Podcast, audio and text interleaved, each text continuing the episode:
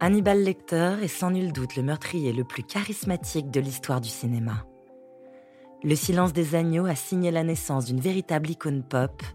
Hannibal le cannibale, un psychiatre sociopathe, un gourmet de la chair humaine, un serial killer à l'intelligence surnaturelle.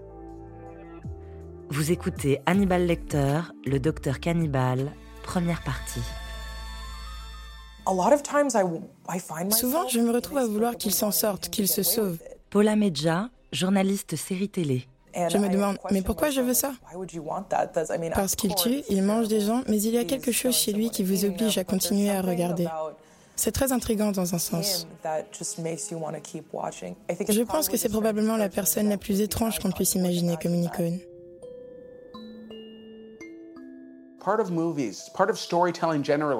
Beaucoup de films, d'histoires que l'on raconte depuis les frères Grimm. Edward Saxon, producteur du film Le silence des agneaux. Depuis même la Bible parle de nos instincts les plus sombres. Et quand on parle de ça, quand on les voit sur le grand écran, on peut regarder les deux faces de nous-mêmes.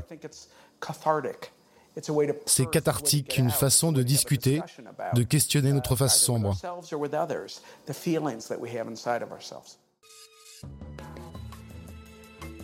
Aussi complexe et noir qu'il soit, Hannibal Lecter plaît, car avec lui le spectateur perd tous ses repères. Il n'est pas seulement un horrible cannibale, c'est aussi un homme élégant, particulièrement cultivé. Il est capable d'être parmi nous, d'être parmi les humains. il y a ce côté, en fait, euh, Axel Cadieux, auteur de Une série de tueurs. Je me fonds dans la population euh, et je suis l'un des vôtres. Et ça, c'est un message qui est super fort. C'est presque subversif en un sens. De dire, euh, il ne s'agit pas d'un monstre, euh, d'un martien, mais il s'agit de, de quelqu'un qui est comme nous. À chaque fois qu'on le regarde, Janice Spoon, artiste culinaire pour la série Hannibal. Il y a quelque chose de différent.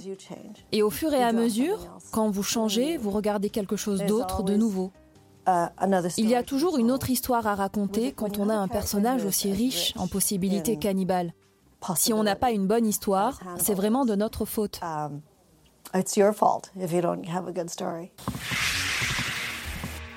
Comment un personnage aussi imparable qu'Hannibal Lecter a-t-il pu voir le jour? De l'intuition géniale d'un auteur mystérieux au charisme diabolique d'un acteur alors inconnu, en passant par des influences qui remontent jusqu'à Dracula, plongé dans les secrets d'un mythe moderne du crime. Le personnage d'Hannibal Lecter représente à lui seul la renaissance d'un genre, le thriller psychologique. Avec lui, de simples enquêtes policières deviennent des plongées dans la psyché torturée de serial killers. Dans la série télé, Matt Mikkelsen incarne Hannibal Lecter quand il est psychiatre et toujours en liberté. Le pitch est hyper efficace. Hannibal est un sociopathe qui utilise ses talents de psy pour aider le FBI en enquêtant sur d'autres criminels. Martha De Laurentiis, productrice de presque tous les films sur Hannibal, est aussi à l'origine de la série.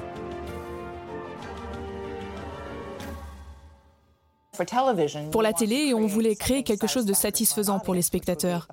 Et donc, on feuilletonne. C'est pour ça qu'il y a souvent des meurtres et parfois des tueries d'Hannibal. Et Hannibal Lecter aide à les résoudre. Et c'est ça qui est marrant à regarder. L'étude du comportement, le profilage, on a eu vraiment beaucoup de séries là-dessus. Mais là, on a Hannibal Lecter. Et ça devient assez pervers, car parfois, il est impliqué dans les crimes. Il aide les profilers du FBI à attraper des gens, mais souvent, c'est lui qui tue. Alors, qui mieux qu'un tueur en série pour capturer un autre tueur en série? Hannibal est à la fois un tueur sordide et un terrible profiler. Une combinaison fatale à la base de presque tous les films et les romans autour de lui. À tel point que Patricia Kirby, une des toutes premières profileuses du FBI, reconnaît carrément en lui un confrère. Hannibal est un profiler, dans le sens où il analyse constamment les personnes autour de lui et la réaction qu'il doit avoir. C'est son côté sociopathe, oui, mais il l'élève à un tel niveau qu'il n'y a pas une seconde où il ne fait pas de profilage.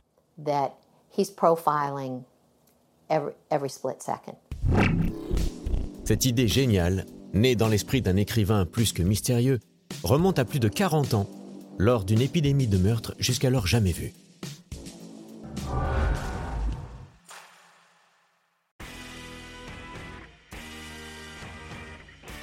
Début des années 70. On le sait peu, mais l'Amérique entre alors dans la décennie la plus noire de son histoire criminelle. La presse titre au quotidien sur des meurtriers d'un nouveau genre, les tueurs en série. Leurs surnoms claquent tels des personnages de grands méchants, Yuna Bomber, le Zodiac, le tueur de l'autoroute ou le sadique Ted Bundy, le Lady Killer. Avec les hippies, l'Amérique a vu apparaître une jeunesse qui s'amuse à casser les vieux carcans. De plus en plus de jeunes femmes, libres et beaucoup plus déshabillées que leurs mamans, se sont mises à voyager à travers le pays.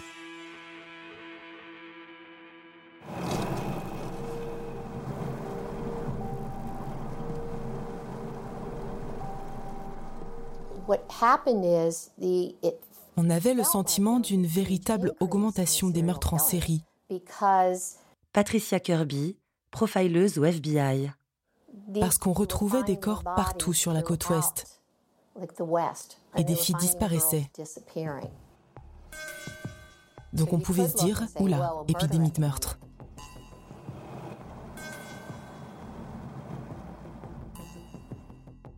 Les femmes faisaient de l'autostop et elles ne le faisaient pas dans les années 60. Donc il y avait beaucoup plus de victimes disponibles. En 1972, la police se doit de réagir. À Quantico, dans l'école du FBI, une brigade expérimentale s'organise en toute discrétion pour stopper ces crimes sadiques. L'unité de sciences comportementales. C'est la naissance du profilage. Dans les années 70, comparé à aujourd'hui, la police et les méthodes d'investigation étaient encore primitives. On n'avait pas l'ADN et tous les tests de ce type. La police était un peu hésitante. Il y avait des enquêteurs habitués à aller sur le terrain pour chercher des indices et les récolter. Les profilers restent derrière et regardent la scène dans son ensemble. C'était ce qu'il y avait de plus compliqué à apprendre pour devenir profiler.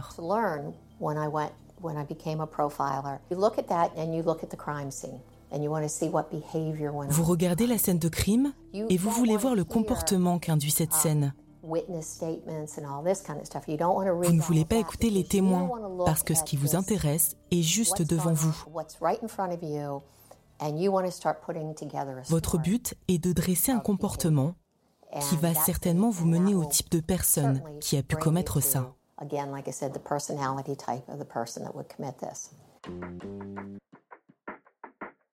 C'est à ce moment-là que le créateur d'Hannibal Lecter entre dans la partie. C'est un jeune journaliste d'une vingtaine d'années, Thomas Harris. Il travaille à New York, surtout dans les pages faits divers de nombreux magazines. Cet écrivain en herbe entend parler de l'unité des profilers de Quantico. Il devient obsédé par ces enquêtes pas comme les autres, où la psychiatrie et l'étude des déviances sont devenues primordiales. Vers la fin des années 70, il parvient, à force de persuasion, à obtenir l'autorisation d'observer le travail de la nouvelle unité. Thomas Harris est un homme très secret qui n'a jamais accordé d'interview de sa carrière. Alors nous sommes allés voir David Sexton, son biographe. Il était passionné par ce développement de l'analyse des profils criminels. C'était tout nouveau et il s'y est intéressé très tôt. Il a aussi eu l'opportunité de rencontrer des tueurs en série derrière les barreaux. Martha de Laurentiis, productrice de la série Hannibal. De s'imprégner de leurs univers. C'est quelque chose que Thomas Harris a beaucoup utilisé dans ses livres, ses dialogues, ses descriptions. Il capte l'atmosphère de ces chasseurs qui sont aussi traqués. Ils captent toute l'ambiance dans laquelle ils vivent.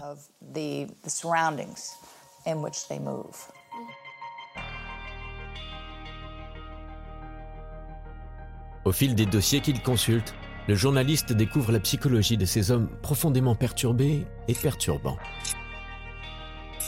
Des psychopathes, des hommes qui ne ressentent aucune empathie et qui jouissent de la souffrance d'autrui.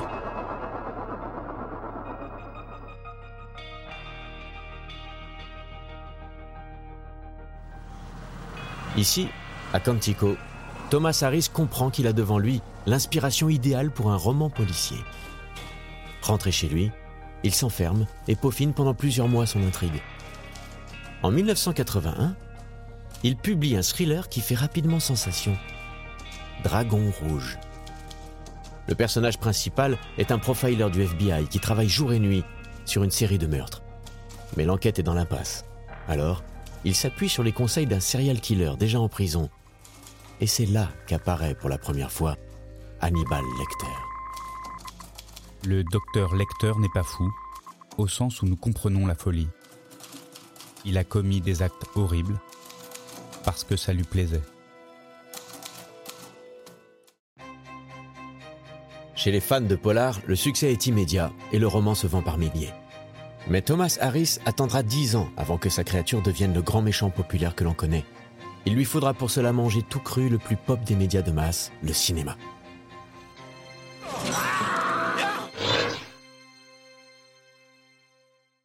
En 1986, sort un film adapté du roman de Thomas Harris, Manhunter. Le sixième sens en français, du grand Michael Mann, futur réalisateur de Hit ou Miami Vice. Mais le film est un flop, avec seulement 8 millions de dollars de recettes aux États-Unis. Le réalisateur s'est avant tout intéressé au héros, le profiler interprété ici par William Peterson, qui fera 20 ans plus tard les beaux jours des experts. Hannibal Lecter, lui, n'est encore qu'un second rôle. Il était interprété par Brian Cox, qui est un acteur à dimension shakespearienne. Sylvain Lefort, journaliste ciné, Vanity Fair quelqu'un de très charismatique. On ne voit Hannibal que derrière les barreaux, vêtu d'un blanc impeccable, dans une atmosphère froide, et sa performance est tout en retenue. Il n'a rien de grandiloquent, de bon vivant. La performance est très sobre. C'était avant tout un film de Michael Mann, donc très stylisé. Axel Cadieux, auteur de Une série de tueurs. Euh, extrêmement soigné sur l'aspect stylistique. Et donc Hannibal Lecter n'était pas le point d'entrée principal du film. Nous sommes à la fin des années 80 et l'on voit poindre la fin de la mode des slashers, des films d'horreur en série comme Halloween ou Vendredi 13. C'est des films avec un tueur en série qui est la plupart du temps inhumain, un monstre réellement. Il y a cette idée du groupe qui va être décimé progressivement, euh, avec tous les clichés qu'on connaît, euh, du beau gosse, de la, de la belle meuf et machin et machin, euh, et du type un petit peu, un petit peu, un petit peu timide et qui finit par se révéler et qui va finir par tuer le grand, le grand tueur. Donc les gens des années 70, 80, 90 sont assez marqués en termes d'horreur par le slasher. Et, et Hannibal Lecter, ça rentre pas du tout dans cette case-là. Donc oui, ça tranche. Ça tranche avec ce qu'on fait habituellement. Un autre studio, Orion Pictures, s'est mis en tête d'adapter le deuxième roman de Thomas Harris, Le silence des agneaux, paru en 1988. Hannibal Lecter y est de retour. Toujours en prison, il fait désormais face à une jeune inspectrice du FBI, Clarice Sterling. En 1990, la star Jodie Foster est choisie pour incarner l'enquêtrice. Face à elle, dans le rôle d'Hannibal, un inconnu du grand public, le comédien anglais Anthony Hopkins. Jusqu'ici, Anthony Hopkins n'a jamais vraiment retenu l'attention des spectateurs. À presque 50 ans, l'acteur s'apprête même à abandonner le cinéma. Sur le tournage, Ed Saxon, le producteur du film, n'imagine pas qu'il assiste à la naissance d'un mythe. Quand nous faisions le film, et cela m'est arrivé souvent, j'ai eu des doutes sur la qualité du film, car l'histoire ressemble à celle du petit chaperon rouge. Je suis le grand méchant loup, et je vais te manger. Non, non, ne me mange pas Pourtant, le plus dérangeant des cannibales va crever l'écran. Dès la sortie du film en février 1991, le succès est colossal. Les spectateurs se pressent dans les salles devant cette histoire poisseuse où psychologie et terreur se confrontent dans une enquête haletante. La trame de l'histoire est très ancienne, mais le film a semblé neuf au public. Et ça l'était. On a travaillé dur dessus. Mais on travaille dur sur des films qui n'ont pas de succès aussi. Donc c'est une combinaison de talent, de chance, du bon moment dans la culture, et on a eu tout ça. Le film a été à l'affiche pendant des mois. Très peu de films durent aussi longtemps aujourd'hui. Mais même à l'époque, le film Le silence des agneaux s'est inscrit dans le temps grâce aux bouche à oreille. Les gens disaient à leurs amis, tu dois aller voir le film, c'est terrifiant. Ils avaient même parfois peur de leur dire d'y aller. Ma femme a été furieuse contre moi, car j'aimais aller au cinéma à une heure spécifique. Je m'asseyais devant et quand Jodie Foster cherche le tueur, Buffalo Bill, je regardais les gens s'accrocher les uns aux autres parce qu'ils étaient effrayés. C'était mon petit plaisir. À la fin de son exploitation, le film a engrangé près de 273 millions de dollars à travers le monde, pour un budget initial de seulement 20 millions. Et quand vient le temps des Oscars, Le Silence des Agneaux rafle les 5 statuettes les plus prestigieuses. Meilleur film, meilleure adaptation, meilleur réalisateur, meilleure actrice et meilleur acteur. L'impact du silence des agneaux dans la société se fait rapidement sentir. Le public se passionne pour ce nouveau genre de thriller. Dans l'inconscient collectif, le personnage d'Hannibal est maintenant un symbole évident dès qu'il s'agit de parler de tueurs en série. Le 22 juillet 1991, un fait divers, macabre, révèle l'ampleur du phénomène. Un certain Jeffrey Dahmer est arrêté. Un serial killer nécrophile qui a tué 16 victimes, les lobotomisant avant de les dévorer. Dans la presse, Jeffrey Dahmer est surnommé le cannibale de Milwaukee. Le vrai Hannibal. Hannibal Lecter est instantanément culte, influençant toute la pop culture des années à venir le thriller psychologique devient à la mode, et même les plus grands s'en inspirent, comme David Fincher dans Seven en 1995. La télévision n'est pas en reste, et plonge dans ce nouveau créneau de l'enquête psy. Des séries policières comme Profiler font leur apparition, ou des années plus tard, Esprit criminel. Bien sûr, on reconnaît aussi en Dexter le fils spirituel d'Hannibal. L'influence est évidente. Du sang, un regard perçant et le sourire carnassier. Beaucoup, beaucoup de séries ont été diffusées à la télévision. D'ailleurs, même trop. Thomas Harris ne peut plus la regarder désormais.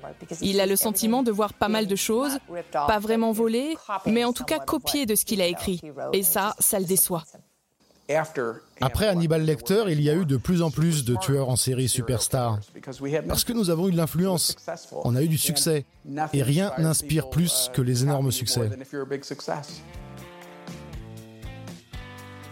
Se rajoute au succès phénoménal du film l'apparition d'un personnage en résonance avec son temps. Une époque qui voit de plus en plus d'anti-héros sombres et torturés envahir la pop culture.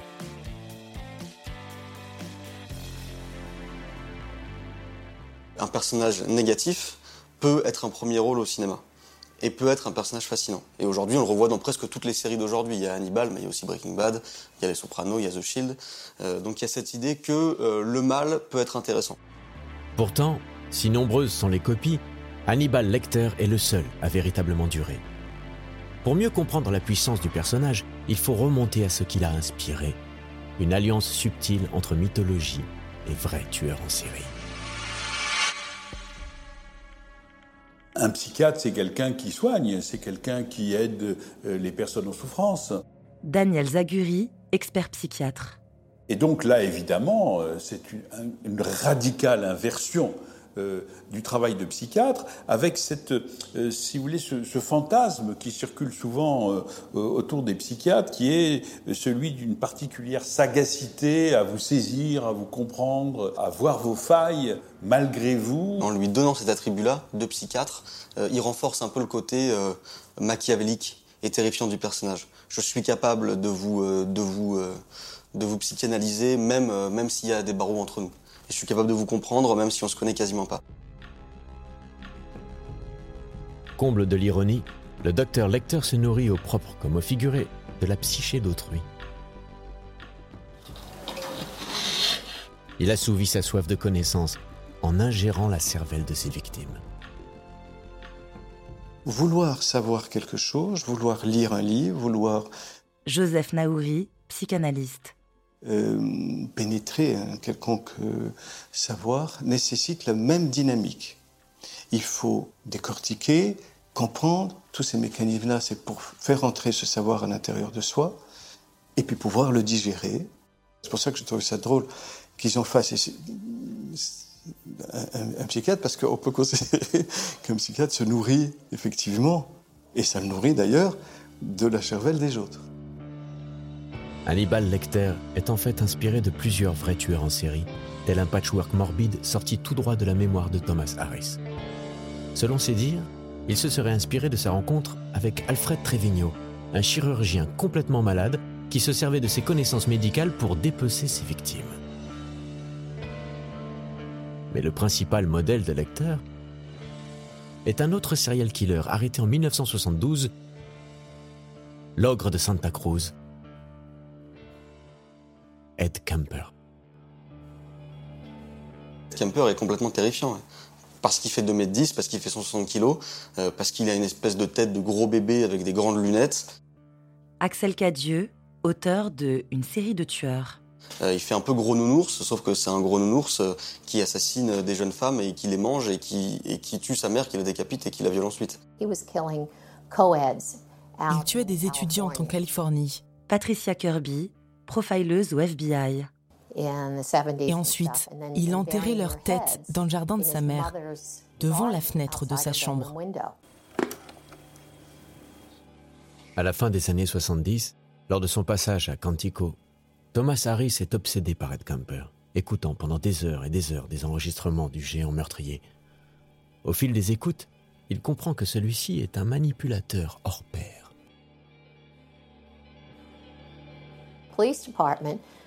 Les policiers ne pensaient pas du tout qu'il puisse être un meurtrier. Ils pensaient que c'était un mec qui traînait avec eux, une sorte de groupie. Mais ce qu'il faisait, c'était de garder un œil sur l'affaire pour voir ce qu'il allait se passer.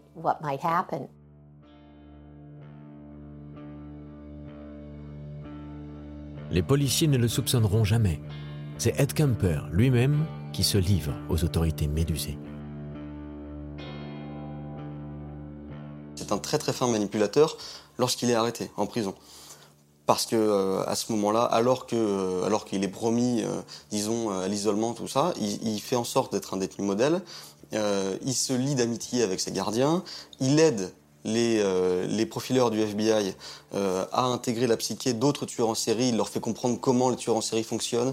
Et du coup, lui, en retour, il a un traitement de faveur. Donc oui, c'est quelqu'un d'extrêmement manipulateur qui sait où est son intérêt et, et qui ne le perd jamais de vue. Mais Thomas Harris ne s'est pas simplement inspiré d'histoires vraies. Car si les tueurs en série exercent une fascination macabre sur certains spectateurs, ils sont loin d'être les personnages idéaux pour atteindre le grand public. Si j'essayais de transcrire de façon romanesque Daniel Zaguri, expert psychiatre. Euh, une biographie de, tueur en série, je pense que le lecteur le lâcherait euh, euh, au bout de quelques pages. Alors, Thomas Harris a donné à Hannibal Lecter quelques attributs presque fantastiques. Il serait comme une sorte de personnage magique qui peut balancer des sorts sur les gens.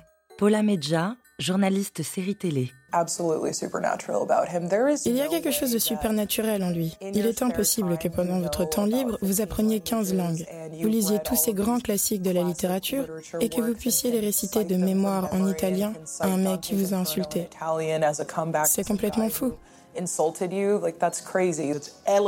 C'est au-dessus de la réalité, vous voyez? Edward Saxon, producteur du film Le silence des agneaux. Hannibal Lecter est à la fois un génie et un tueur en série. Presque un personnage de BD, mais qui est un minimum réaliste pour que cela soit crédible. Ce n'est pas totalement irréaliste, c'est entre les deux. Impossible de ne pas penser quand on le voit. Sylvain Lefort, journaliste ciné, Vanity Fair. Ah, par exemple, à la figure de Dracula. Dracula, la figure diabolique par excellence. Une créature d'une incroyable froideur, digne représentant de la littérature gothique. Avec Hannibal Lecter, Thomas Harris a complètement dépoussiéré l'image du plus connu des vampires. Dracula a pour caractéristique de boire le sang des gens. David Sexton, biographe de Thomas Harris. Uh, Et le cannibalisme, ce n'est qu'une extension de ça finalement. Um, Dans un des livres, il est écrit que les ancêtres d'Hannibal sont des bevisangwe, des uh, buveurs de sang. Si le vampire vous mord, vous changez. Christopher Byrne, réalisateur deuxième équipe d'Hannibal. Vous vivez et vous devenez comme lui. Il y a aussi une finalité dans ce que le docteur Lecter fait. Ce qu'il fait le rend plus vivant. Donc le plus près de la mort il se trouve, le plus vivant il se sent. Dracula a plein de caractéristiques similaires. Il a des pouvoirs supernaturels, il a des dents aiguisées, il a des yeux rouges, il est très pâle, et Hannibal aussi. La référence est subtile, mais imparable. Thomas Harris a fait d'Hannibal Lecter une sorte d'aristocrate européen à l'allure sophistiquée et perverse. Au cinéma, les acteurs sont choisis en conséquence. Brian Cox et Anthony Hopkins sont britanniques. Gaspard Ulliel est français. Et Matt Mikkelsen est danois. Tous ont gardé, voire même exagéré, leur accent. L'effet est garanti. Hannibal Lecter semble venir d'un autre temps. Avec sa fascination pour la mythologie, la littérature et les instruments baroques, Hannibal incarne quelque chose qui n'est plus de ce monde. Pourriez-vous imaginer Hannibal demander quelque chose à Siri sur son smartphone? Moi non. Hannibal est à la fois intemporel et moderne. Ce qui est moderne, c'est qu'il est un homme de science. Ce qui est intemporel, c'est son amour pour les cultures anciennes. et ses instincts primitifs pour tuer, dévaster et détruire. En compilant toutes ces influences, Thomas Harris a créé un nouveau mythe, une figure diabolique aussi ancienne que moderne, qui résonne presque inconsciemment chez le spectateur il reprend, il synthétise, il syncrétise tout un tas de personnages et de figures qui elles-mêmes, parce qu'elles sont dans l'inconscient, elles, elles font partie du patrimoine euh, ou de la pop culture, voire plus, euh, de la littérature, du cinéma, de la mythologie, elles n'ont par définition pas d'origine, si ce n'est que de s'incarner ou d'incarner des terreurs profondes, euh, des tabous profonds de la société. Mais comment expliquer qu'Hannibal, dont le goût pour le sang humain a de quoi dégoûter, fascine tout autant le grand public? La réponse est à chercher vers une certaine notion de la beauté, car avant tout, Hannibal est un esthète du crime.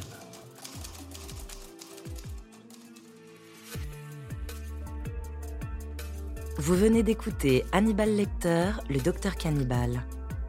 Si vous avez aimé ce podcast, vous pouvez vous abonner sur Slate Audio ou sur votre plateforme de podcast préférée et suivre Initial Studio sur les réseaux sociaux. Hannibal Lecter, le docteur cannibale, est un podcast coproduit par Initial Studio et Studio 120, adapté d'un épisode de la série documentaire Icône du crime, produit par Studio 120, écrit et réalisé par Caroline Amiard. Production exécutive du podcast, Initial Studio. Production éditoriale, Sarah Koskiewicz et Mandy Lebourg. Montage, Victor Benamou. Avec la voix de Célia Rosich.